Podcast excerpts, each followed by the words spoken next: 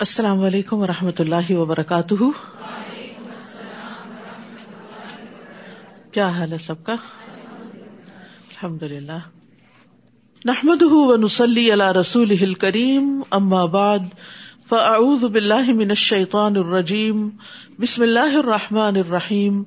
ربش رحلی صدری ویسر علی عمری وحل العقدم السانی یفق قولی۔ قرآن مجید زندہ دل انسان کے لیے ایک نصیحت ہے۔ اللہ سبحان تعالیٰ فرماتے ہیں، ان ہوا اللہ وکر و قرآن مبین لیون من کا نحین وہ تو سراسر نصیحت اور واضح قرآن کے سوا کچھ نہیں، تاکہ اسے ڈرائے جو زندہ ہو۔ یعنی یہ زندہ لوگوں کے لیے آیا ہے اور زندہ لوگوں کے لیے کتاب ہدایت ہے۔ ابن قیم کہتے ہیں، لوگوں کی تین قسمیں ہیں۔ ایک وہ شخص جس کا دل مر چکا ہے، یہ وہ شخص ہے کہ اس کا کوئی دل ہی نہیں۔ اس آدمی کے حق میں کوئی آیت نصیحت نہیں بنتی۔ وہ آیات سنتا ہے، پڑھتا ہے، اس کو کوئی فائدہ نہیں ہوتا۔ جیسے مرے ہوئے انسان کے سر پہ چیخے چلائے روئے اس کو کوئی پتا نہیں ہوتا۔ نمبر دو، دوسرا وہ شخص جس کا دل زندہ اور اہلیت رکھنے والا ہوتا ہے، لیکن وہ تلاوت والی آیات کو کان لگا کے نہیں سنتا۔ غفلت سے سنتا ہے۔ جن کے ذریعے اللہ ان نشانیوں کے بارے میں خبر دے رہے ہیں جو دکھائی دینے والی ہیں۔ یا تو وہ آیات اس تک پہنچی نہیں، یا یہ کہ اس تک پہنچی ہیں، لیکن اس کا دل ان آیات سے ہٹ کر کسی اور چیز میں مشغول تھا۔ بیٹھا قرآن کی مجلس میں تھا، لیکن سوچ کچھ اور رہا تھا اور توجہ اور چیزوں کی طرف تھی۔ اس کا دل غیر حاضر ہے، اسے بھی نصیحت حاصل نہیں ہوتی۔ حالانکہ اس میں اہلیت ہے۔ اور اس کا دل موجود ہے۔ تیسرا وہ آدمی ہے جس کا دل بھی زندہ ہے اور وہ اہلیت بھی رکھتا ہے۔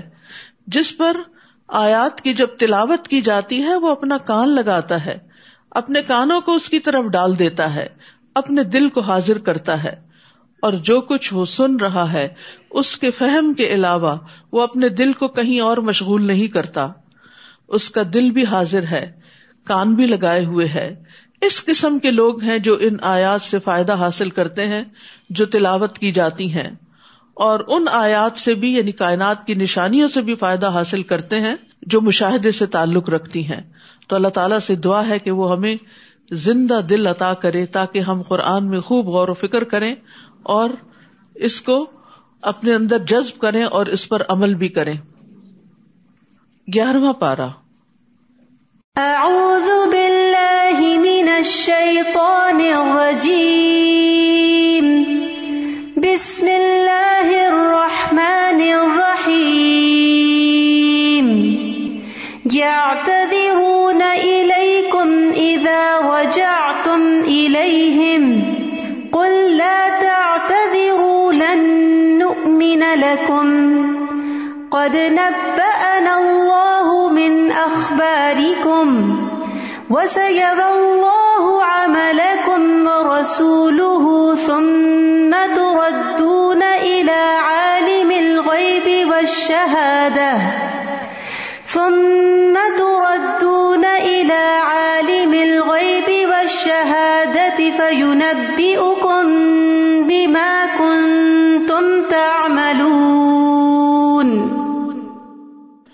شروع کرتی ہوں اللہ کے نام سے، جو بے انتہا مہربان، نہایت رحم فرمانے والا ہے۔ جب تم ان کے پاس واپس آؤ گے، تو وہ تمہارے سامنے معذرت شروع کر دیں گے ازر پیش کریں گے۔ آپ ان سے کہہ دیجیے بہانے نہ بناؤ۔ ہم تمہاری باتوں پر یقین نہیں کریں گے، کیونکہ اللہ نے ہمیں تمہارے حالات بتلا دیے ہیں۔ اور آئندہ بھی اللہ اور اس کا رسول تمہارے کام دیکھ لیں گے۔ پھر تم ایسی ذات کی طرف لوٹائے جاؤ گے جو کھلے اور چھپے سب حالات جانتا ہے۔ وہ تمہیں بتا دے گا کہ تم کیا کچھ کرتے رہے ہو۔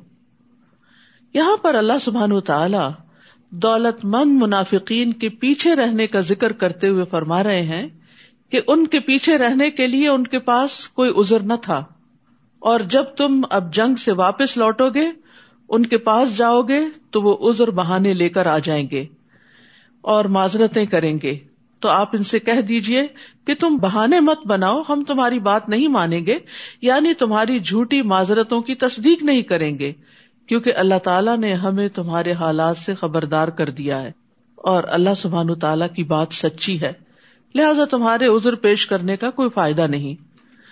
کیونکہ وہ ایسے ایسے بہانے اور ایسے ایسے معذرتیں پیش کر رہے تھے جو بالکل اس کے برعکس تھی جو اللہ تعالیٰ ان کے حالات کے بارے میں خبر دے چکے تھے۔ اور اللہ کی بات سب سے سچی بات ہوتی ہے۔ اور پھر یہاں یہ بتا دیا گیا کہ اللہ اور اس کا رسول تمہارے اعمال دیکھیں گے۔ یعنی دنیا میں عمل صداقت کی میزان ہے۔ یعنی عمل سے پتا چلتا ہے، کسی کا رویہ بتاتا ہے کہ وہ اپنی بات میں کتنا سچا ہے۔ عمل کے ذریعے سچ اور جھوٹ میں امتیاز ہوتا ہے۔ صرف باتوں سے کسی کا سچا ہونا نہیں پتا چلتا۔ پھر تم غائب اور حاضر کے جاننے والے یعنی اللہ رب العالمین کی طرف لوٹائے جاؤ گے یعنی آخرت میں اس کے سامنے پیش کیے جاؤ گے، جس سے کوئی بھی چیز اوجھل نہیں۔ یہاں اللہ سبحان تعالیٰ کی یہ صفات بیان ہوئی ہے کہ وہ غیب کو بھی جانتا ہے اور حاضر کو بھی جانتا ہے، اس کے لیے سب برابر ہے۔ اور جو تم عمل کر رہے ہو، وہ سب تمہیں بتائے گا۔ یعنی تم برا یا بھلا جو کچھ کرتے ہو، اللہ تعالیٰ تمہیں اس کے بارے میں آگاہ فرمائے گا۔ تم پر ذرا برابر بھی ظلم نہیں کیا جائے گا۔ وہ اپنے عدل اور فضل سے تمہارے اعمال کی جزا دے گا۔ تو یاد رکھیے کہ جب کوئی انسان برائی کا ارتکاب کرتا ہے، تو اس کے بعد اس کے تین حالتوں میں سے ایک حالت ہوتی ہے۔ یعنی ظاہر اور باطن میں اس کی بات اور ازر کو قبول کیا جائے اور اس کی بنا پہ اس کو معاف کر دیا جائے۔ یعنی کسی نے غلطی کی اور معذرت کی تو اس کی معذرت قبول کر لی گئی۔ تو کیا ہوا؟ اس کو معاف کر دیا گیا۔ دوسری بات یہ کہ معذرت قبول نہیں کی جائے اور اس کو سزا دی جائے۔ اور تیسری بات یہ کہ گناہ کرنے والے کی گناہ سے اعراض برتا جائے اور کسی طرح کی سزا نہ دی جائے۔ تو یہ تیسرا رویہ ہے جس کے بارے میں اللہ تعالیٰ نے حکم دیا ہے کہ منافقین کے ساتھ یہی رویہ اختیار کیا جائے۔ فرمایا سیاحلفون باللہ لکم اذن قلبتم الیہم لتعرضوا عنہم فاعرضوا عنہم انہم رجس ومأواہم جہنم جزاء بما کانوا یکسبون جب تم ان کے پاس لوٹ کر آؤ گے یعنی تبوک سے، تو وہ تمہارے سامنے اللہ کی قسمیں کھائیں گے تاکہ تم ان سے اعراض برتو۔ یعنی ان کو ایک طرح سے معافی کر دو۔ تو ان سے اعراض ہی برتو۔ کیونکہ وہ ناپاک ہیں۔ یعنی نفاق جو ہے، منافقت جو ہے، وہ ناپاکی کی علامت ہے۔ اور ان کا ٹھکانا جہنم ہے۔ یہ ان کے کاموں کا بدلہ ہے جو وہ کرتے رہے ہیں۔ تو یہاں پر یہ بات سمجھ میں آ رہی ہے کہ کچھ معاملے ایسے ہوتے ہیں کہ جن میں انسان کو پتا ہوتا ہے کہ سامنے والا بالکل جھوٹ کہہ رہا ہے، انتہائی غلط بات کر رہا ہے۔ اس کا عمل اس کے بالکل اپوزٹ ہے۔ یعنی زبان سے وہ کچھ کہتا ہے، عمل سے کچھ کہتا ہے۔ لیکن آپ کے پاس قسمیں کھاتے ہوئے اور جھوٹا سچے آنسو بہاتے ہوئے آ جاتا ہے معذرت کرنے کے لیے، تو اب یہ ہے کہ آپ کون سا رویہ اختیار کریں گے؟ یا تو یہ کہ آپ نہیں نہیں، بالکل کوئی بات نہیں، میں تم سے راضی ہوں۔ آپ کیسے راضی ہیں؟ آپ راضی نہیں ہیں۔ تو آپ اپنی رضامندی ظاہر نہ کریں۔ آپ اس پر سزا بھی نہ دیں، کیونکہ وہ اب اللہ کا نام لے کر اپنے جھوٹ پہ پردہ ڈال رہا ہے۔ تو تیسرا رویہ، اعراض، تغافل اگنور جسٹ اگنور ایسے لوگوں کو اگنور کر دینا چاہیے۔ نہ خوشی کا اظہار کرنا چاہیے اور نہ ہی کوئی سزا دینی چاہیے۔ ان کا معاملہ اللہ پہ چھوڑ دینا چاہیے۔ یحلفون لکم لتردوا عنہم، فان تردوا عنہم فان اللہ لا يرضى عن القوم الفاسقین۔ وہ تمہارے سامنے قسمیں کھائیں گے تاکہ تم ان سے راضی ہو جاؤ۔ بس انہیں فکر ہے کہ لوگ راضی ہو جائیں، لوگوں کی نگاہوں میں اچھے بن جائیں۔ یہ بھی نفاق کی ایک علامت ہوتی کہ انسان کو لوگوں کی فکر زیادہ ہو کہ ان کے سامنے میری بےزتی نہ ہو اور اللہ کا کوئی ڈر نہ ہو اور اللہ کے آگے شرمندگی نہ ہو۔ تو فرمایا کہ اگر تم راضی ہو بھی جاؤ تو اللہ ایسے فاسق لوگوں سے راضی نہ ہوگا۔ یاد رکھیے، اگر ہم اپنی غلط باتوں پر، جھوٹ پر، فریب پر، دھوکے پر پردہ ڈال کے جھوٹی باتیں کر کے دوسرے کو خوش کر بھی لیں یعنی بعض لوگ ہوتے ہیں نا، وہ لوگوں کو ڈستے ہیں، لوگوں کے لیے سازشیں کرتے ہیں، برے کام کرتے پھر سامنے آتے ہیں، تو بڑی خوش نما باتیں کرتے ہیں۔ اور پھر ان کو خوش کرنے کی کوشش کرتے جن کے انہوں نے پیچھے سے ڈسا ہوا ہوتا ہے، یا ان کو نقصان دیا ہوا ہوتا ہے، یا ان کو دھوکا دیا ہوا ہوتا ہے۔ تو ایسے میں اگر سامنے والا راضی ہو بھی جائے تو اللہ دیکھ رہا ہوتا ہے کہ یہ شخص کتنا فسادی اور کتنا غلط کار ہے۔ تو خاندانی تعلقات میں بھی بعض اوقات آپ کو ایسے لوگوں سے واسطہ پیش آتا ہے کہ جو پیٹ پیچھے آپ کا گھر خراب کرتے ہیں۔ آپ کے ہسبینڈ کے دل میں آپ کے خلاف بری بری باتیں ڈالتے ہیں۔ اور اسی طرح کے چھپ چھپ کے غلط کام کرتے ہیں۔ لیکن آپ کے سامنے آپ کو ظاہر نہیں ہونے دیتے۔ تاکہ آپ سے جو فائدے ان کو پہنچ رہے ہیں وہ پہنچتے رہیں۔ یعنی فائدے بھی اٹھاتے ہیں آپ سے اور دھوکا بھی دیتے ہیں آپ کو اور آپ کو پتا بھی ہوتا ہے۔ تو ایسے لوگوں سے اراض برتنا چاہیے اور انہیں یہ یاد رکھنا چاہیے کہ بندوں نے اگر کوئی سزا نہیں دی اور برا بلا نہیں کہا یا کوئی دنیا میں اس کے کانسیکوینس نہیں آئے، لیکن اللہ کے حضور جب حاضر ہونا ہے تو پھر خوب شامت آئے گی۔ اللہ ایسے فاسق لوگوں سے راضی نہ ہوگا۔ تو انسان کو اللہ کی خوشنودی کو، بندوں کی خوشنودی پر مقدم رکھنا چاہیے۔ یعنی ہمیشہ یہ دیکھنا چاہیے کہ کیا میرا رب بھی میرے اس طرز عمل سے راضی ہے یا نہیں۔ کیونکہ لوگوں کے برعکس اگر اللہ کو راضی کرے انسان، تو اللہ سبحان تعالیٰ اس کی دنیا کے حالات بھی درست کر دے گا اور آخرت کے بھی۔ ایک روایت میں آتا ہے کہ معاویہ رضی اللہ عنہ نے ام المومنین عائشہ رضی اللہ عنہ کو لکھا کہ مجھے ایک خط لکھیے جس میں میرے لیے نصیحتیں ہوں۔ آپ مجھے نصیحت کیجیے لیکن زیادہ نہ ہو اور یہ بھی بڑی حکمت کی بات ہے کہ تھوڑی بات زیادہ یاد رہتی ہے۔ تو حضرت عائشہ رضی اللہ عنہ نے حضرت معاویہ کو لکھا، سلام ان علیہ کا اما بعد۔ میں نے رسول اللہ صلی اللہ علیہ وسلم کو فرماتے ہوئے سنا کہ جو شخص اللہ کی رضا لوگوں کو ناراض کر کے تلاش کرے گا، تو لوگوں سے پہنچنے والی تکلیف کے سلسلے میں اللہ اس کے لیے کافی ہوگا۔ یعنی اگر لوگ ناراض بھی ہو گئے، لیکن اللہ کی رضا اس کے سامنے ہے کہ میں یہاں اگر جھوٹ بولوں تو اللہ تعالیٰ ناراض ہوگا۔ مجھے سچی بات ہی کرنی ہے۔ تو جو لوگ ناراض ہوں گے، کچھ دن بعد راضی بھی ہو جائے گا اللہ ان کے لیے کافی ہو جائے گا۔ اور جو شخص لوگوں کی رضامندی کو یعنی لوگوں کو راضی کرنے کو اللہ کے غصے میں تلاش کرے گا، اللہ اسے لوگوں کے سپرد کر دے گا۔ السلام علیکم۔ بس اتنی سی نصیحت کی۔ تو مقصد کیا تھا؟ کہ ہر حال میں اللہ کو راضی رکھنے کی فکر کرو۔ اس آج سے یہ بھی پتا چلتا ہے کہ اللہ فاسق لوگوں سے راضی نہیں ہوتا۔ فاسق لوگوں سے راضی نہیں ہوتا۔ یعنی اگر ہم یہ چاہتے ہیں سچے دل سے کہ اللہ تعالیٰ ہم سے راضی ہو جائے، تو پھر ہمیں وہ کام کرنے چاہیے جس سے اللہ راضی ہو، جس سے اللہ محبت کرے۔ العراب اشد کفرم و نفاقا۔ دیہاتی عرب کفر اور نفاق میں زیادہ سخت ہیں۔ اور ان میں یہ امکان زیادہ ہے کہ وہ اس دین کی حدود کو نہ سمجھ سکیں جو اللہ نے اپنے رسول پر نازل کی ہیں۔ اور اللہ سب کچھ جاننے والا اور حکمت والا ہے۔ تو یاد رکھیے کہ دیہاتوں میں رہنے والوں کے پاس علم حاصل کرنے کے ذرائع کم ہوتے ہیں، علم کی مجالس کم ہوتی ہیں۔ اور ویسے بھی ان کا طرز زندگی کچھ رف اینڈ ٹف ہوتا ہے، جس کی وجہ سے ان کے مزاج کے اندر بھی سختی ہوتی ہے۔ اور پھر قرآن و سنت کا علم نہ ہونے کی وجہ سے بھی ایک سختی آ جاتی ہے۔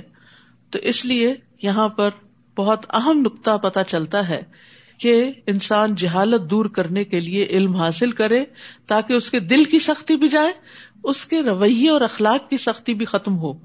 کیونکہ آپ نے دیکھا ہوگا کہ چاہے کوئی دنیا کا علم بھی حاصل کیے ہوئے ہو، جو سمجھدار پڑھا لکھا انسان ہوتا ہے، اس کے اندر ایک خاص قسم کی ہمبلنس اور ایک آجزی ہوتی ہے۔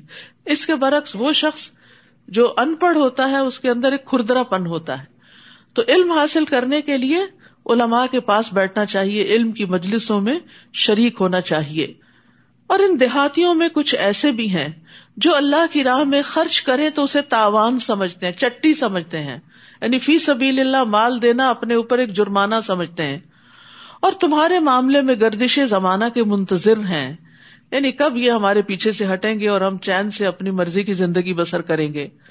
حالانکہ بری گردش انہیں پر مسلط ہے اور اللہ سب کچھ سننے والا اور جاننے والا ہے۔ اور کچھ آرابی ایسے بھی ہیں جو اللہ اور آخرت کے دن پر ایمان رکھتے ہیں۔ یعنی رہتے وہ دیہاتوں میں ہیں، لیکن اس کے باوجود جب ان تک علم کی روشنی پہنچی، ایمان پہنچا تو انہوں نے اس کو کھلے دل سے قبول کیا۔ اور جو کچھ خرچ کرتے ہیں، اسے قرب الہی اور دعائے رسول کا ذریعہ سمجھتے ہیں۔ کیونکہ آپ صلی اللہ علیہ وسلم صدقہ کرنے والوں کو دعا دیا کرتے تھے۔ سن لو، یہ واقعی ان کے لیے قرب الہی کا ذریعہ ہے۔ اللہ کا قرب کس سے حاصل ہوتا ہے؟ ایمان کے بعد انفاق فی سبیل اللہ سے، اللہ کے راستے میں خرچ کرنے سے۔ اور اس کے بارے میں انسان کو دل میں بخل نہیں رکھنا چاہیے، دل میں تنگی نہیں رکھنی چاہیے۔ دین کی ترقی کے لیے، دین کو آگے بڑھانے کے لیے طالب علموں پر، کتابوں پر، علم پھیلانے پر خوب خوب خرچ کرنا چاہیے۔ یہ چیز انسان کو اللہ کے قریب کرتی ہے۔ فرمایا اللہ ان قربت الحم یہ ان کے لیے قربت کا ذریعہ ہے۔ جلد ہی اللہ تعالیٰ انہیں اپنی رحمت میں داخل کرے گا۔ اللہ تعالیٰ یقیناً معاف کرنے والا اور رحم کرنے والا ہے۔ نبی صلی اللہ علیہ وسلم صدقہ کرنے والے کو دعا دیا کرتے تھے اللہ مسل علی فلان۔ اے اللہ علیہ فلاں پر یعنی صرف دینے والے پر نہیں، اس کی آل پر بھی رحمت فرما۔ عبداللہ بن ابی اوفا کہتے ہیں، ایک موقع پر میرے والد آپ کے پاس صدقہ لے کر آئے تو آپ نے دعا فرمائی اللہ مسل علی ابی اوفا۔ اے اللہ، ابو اوفا کی آل اور اولاد پر مہربانی فرما۔ یعنی صدقے کے جو اثرات ہیں، صرف صدقہ کرنے والے پر نہیں ہوتے، اس کی نسلوں میں بھی خیر پہنچتی ہے۔ یعنی اس سے آپ کے بچوں کی بھی حفاظت ہوتی ہے اور ان کے آگے نسلوں کی بھی۔ تو یہ اللہ تعالیٰ کے قرب کا ذریعہ ہوتا ہے۔ اور پھر یہ ہے کہ برکت کی دعا بھی دینی چاہیے کہ اللہ تعالیٰ تمہارے مال میں برکت دے۔ وائل بن حجر کہتے کہ نبی صلی اللہ علیہ وسلم نے ایک شخص کو زکات وصول کرنے کے لیے بھیجا۔ وہ ایک شخص کے پاس آیا تو اس نے ایک کمزور سا اونٹ کا بچہ دے دیا، یہ لے جاؤ زکات میں۔ تو نبی صلی اللہ علیہ وسلم نے فرمایا، ہم نے اللہ اور اس کے رسول کی طرف سے ایک شخص کو صدقہ وصول کرنے کے لیے روانہ کیا، لیکن اس شخص نے یہ کمزور سا اونٹ کا بچہ دیا ہے۔ اللہ لا تو بارک فی ہی ولا فی ابلی ہی اللہ اس میں اور اس کے اونٹوں میں برکت نہ فرمانا۔ یعنی اللہ کے راستے میں دیا اور گٹیا چیز دی ہے اور کمتر چیز دی ہے۔ آپ کی یہ بات اس شخص کو پہنچ گئی کہ آپ کے بارے میں نبی صلی اللہ علیہ وسلم یہ فرما رہے ہیں۔ اور یہ دراصل سب کو سکھانا تھا اس لیے تو وہ ایک خوبصورت اونٹنی لے کر آ گیا اور عرض کرنے لگا، میں اللہ عزا وجاللہ اور اس کے نبی کے سامنے توبہ کرتا ہوں اور معافی مانگتا ہوں۔ تو نبی صلی اللہ علیہ وسلم نے فرمایا اللہ مبارک فی ہی وفی ابلی ہی اللہ اس میں اور اس کے اونٹوں میں برکت پیدا کر دے۔ یعنی آپ صلی اللہ علیہ وسلم بھی اس سے پھر راضی ہو گئے، کیونکہ آپ اسے اپنی ذات کے لیے کچھ وصول نہیں کر رہے تھے، اللہ کے دین کے لیے کر رہے تھے۔ تو عام طور پر کیا ہوتا ہے کہ جب ہم صدقہ کرتے ہیں تو اپنی پسندیدہ چیزیں اپنے پاس اور جو نئی ضرورت وہ صرف صدقہ کرتے ہیں۔ ٹھیک ہے بازو کا ایکسٹرا چیزیں انسان نکال لیتا ہے کہ وہ کسی اور کی ضرورت ہوتی، مگر لن تنا البر حتہ تن فکو مما تو ہبون کہ تم نیکی کو نہیں پہنچ سکتے، نیک نہیں بن سکتے، یہاں تک کہ وہ خرچ نہ کرو جس سے تم محبت کرتے ہو۔ تو اپنی محبوب چیزیں بھی، اپنا محبوب مال بھی اللہ کے راستے میں دینا چاہیے، خصوصاً فی سبیل اللہ، نیکی کے کاموں کو آگے بڑھانے کے لیے۔ والسابقون الاولون من المهاجرين والانصار والذين اتبعوهم باحسان رضي الله عنهم ورضوا عنه وہ مہاجر اور انصار جنہوں نے سب سے پہلے ایمان لانے میں سبقت کی اور وہ لوگ جنہوں نے احسن طریقے پر ان کی پیروی کی۔ قیامت تک جو مہاجرین اور انصار کے طریقوں پہ چلتے رہے تو ہمارے لیے قابل اتباع لوگ کون ہیں؟ سراط الدین انعامتا علیہم، کون ہیں؟ جنہیں نبی صلی اللہ علیہ وسلم کا ساتھ نصیب ہوا کہ ان کا لائف اسٹائل کیا تھا؟ وہ اپنے مال کے معاملے میں کیا کیا کرتے تھے؟ ان کا طریقہ زندگی کیا تھا؟ اللہ ان سب سے راضی ہوا۔ اگر اللہ کی رضا چاہتے ہیں تو ان کو اپنا رول ماڈل بنائے اور وہ اللہ سے راضی ہوئے۔ ردی اللہ عنہم و ردو ان اللہ نے ان کے لیے ایسے باغ تیار کر رکھے ہیں جن میں نہریں جاری ہیں۔ وہ ان میں ہمیشہ رہیں گے۔ یہی بہت بڑی کامیابی ہے۔ تو یاد رکھیے، ہمیشہ آگے جانے والوں، سبقت کرنے والوں کی پیروی کرنی چاہیے۔ نہ کہ جو پیچھے ہیں، سست ہیں یعنی جب کسی سے کوئی انسپریشن لیں، تو اس سے لیں جو نیکی میں آپ سے آگے ہے۔ اس سے نہیں لیں جو پیچھے ہے، کہ اچھا وہ بھی تو نہیں ابھی کر رہا۔ ابھی وہ بھی نہیں آیا، ابھی وہ بھی شریک نہیں ہوا، ابھی اس نے بھی شروع نہیں کیا۔ چلو جب وہ کرے گا، میں بھی کر لوں گا۔ نہیں، جو پہلے جا چکے، جو آگے بڑھ چکے، جو اوپر کے درجوں میں پہنچ گئے، ان کو دیکھیں۔ یہاں انہیں کی طرف اشارہ ہے۔ تو احسان کے ساتھ پیروی کی۔ یعنی ہمارے لیے کیا حکم ہے؟ ولدین تبا بے احسان تو احسان کے ساتھ پیروی کرنے کا مطلب یہ ہے کہ انہوں نے ایمان لانے میں ان کی پیروی کی۔ نیک اعمال میں ان کی پیروی کی، اپنے اقوال اور اعمال میں اللہ کی رضا تلاش کرنے میں ان کی پیروی کی کہ جس طرح صحابہ کرام اور تابعین اللہ کی رضا حاصل کرنے کے لیے اپنا سب کچھ قربان کر دیا کرتے تھے۔ وہ ممن من العراب منافقون۔ اور تمہارے ارد گرد بسنے والے دیہاتیوں میں کچھ منافق موجود ہیں۔ اور کچھ خود مدینہ میں بھی موجود ہیں۔ کس طرح اللہ سبحان تعالیٰ نے نفاق کو ظاہر کیا اور مسلمانوں کو خبردار کر دیا۔ جو اپنے نفاق پر اڑے ہوئے ہیں یعنی کوئی بات سمجھ کے نہیں دیتے۔ انہیں تم نہیں جانتے، ہم ہی جانتے ہیں۔ اللہ اکبر۔ یعنی نبی صلی اللہ علیہ وسلم کو بھی بعض منافقین کے نفاق کا علم نہیں تھا۔ وہ اتنے ہوشیار، چالاک لوگ تھے۔ اپنی باتوں سے ایسا خوش کرتے تھے کہ ان کے دل کا حال آپ کو نہیں پتا چلتا تھا کہ ان کے اندر کیا ہے۔ فرمایا، آپ انہیں نہیں جانتے، ہم ہی جانتے ہیں۔